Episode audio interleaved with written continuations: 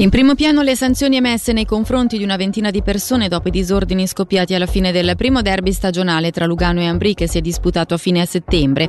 Molti di loro non potranno più seguire eventi sportivi per i prossimi tre anni. Sentiamo Angelo Chiero. Diffide dai due ai tre anni a dipendenza della gravità nei confronti di 16 persone protagoniste in negativo degli scontri scoppiati il 29 settembre scorso alla Corner Arena. Per loro il divieto d'accesso allo stadio varrà in tutta Svizzera per tutte le partite di hockey, di calcio, nazionale nazionali e internazionali in qualsiasi campionato e categoria. A comunicarlo è stato l'Hockey Club Lugano che nelle ultime ore ha notificato ai diretti interessati la diffida per aver violato il regolamento ordine e sicurezza della National League.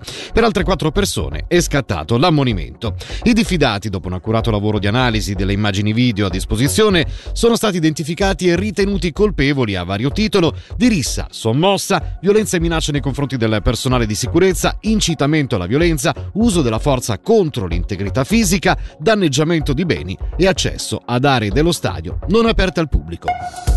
Trasporti pubblici, il cambio di orario del 10 dicembre porta con sé miglioramenti nelle coincidenze tra i bus delle farte e i collegamenti ferroviari. Ci sono poi diverse novità sulle stazioni e sulle fermate della Centovallina, il cui orario è già stato cambiato il 5 di novembre. Sentiamole dal portavoce delle FART, Noel Del Siro. Abbiamo soprattutto l'introduzione del nuovo sistema di fermata su richiesta per le fermate di Solduno, San Martino e Verscio. Questo sistema permetterà soprattutto per la ferrovia di migliorare i tempi di percorrenza efficienza e anche a livello di consumo di impatto fonico vivremo un grande miglioramento. Se fino adesso la ferrovia Vicezione Centrale è sempre stata chiamata linea 620, con questo nuovo cambio orario la linea regionale, quindi la tratta tra Locarno e Camero, verrà denominata R70, mentre le corse internazionali PE72 panoramico e RS73. Tutte le corse, quindi sia le PE72 sia le RS73, effettueranno hanno la fermata di Camedo. Dal nuovo cambio orario la stazione di Borgnone Cadanza verrà soppressa, quindi si consiglia all'utenza interessata di usufruire della stazione vicina di Palagnedia.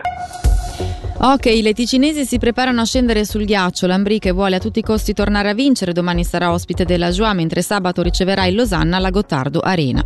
Per quanto riguarda invece il Lugano, Daniel Carsi è infortunato al suo posto in prima linea, giocherà dunque Cormier e quanto emerso dall'allenamento che precede la partita di domani contro lo Zurigo. Sull'incontro con i Lions nella Corner Arena sentiamo coach Luca Gianinazzi. Alla fine ogni partita ha la sua storia, ogni partita è diversa, è vero che lo Zurigo è venuto qua, ci ha dominati qua in casa nostra, è anche vero che noi siamo andati a dominarli in casa loro, no? quindi credo che la resa dei conti sia adesso 1-1 e domani si gioca, no? quindi per me è sicuramente una sfida molto interessante, è sicuramente una delle squadre, se non la squadra più forte del campionato e quindi l'asticella sarà molto in alto e sta a noi usare tutte le nostre risorse, tutte le nostre forze e fare in modo che ogni giocatore sia pronto a dare il meglio per domani.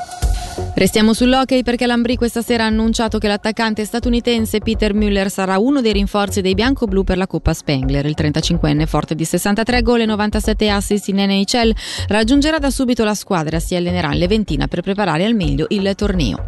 E anche per oggi con l'informazione da Radio Ticino è davvero tutto. La redazione torna domani puntuale a partire dalle 9. Da Alessia Bergamaschi dunque grazie per l'attenzione e l'augurio di un'ottima serata a tutti.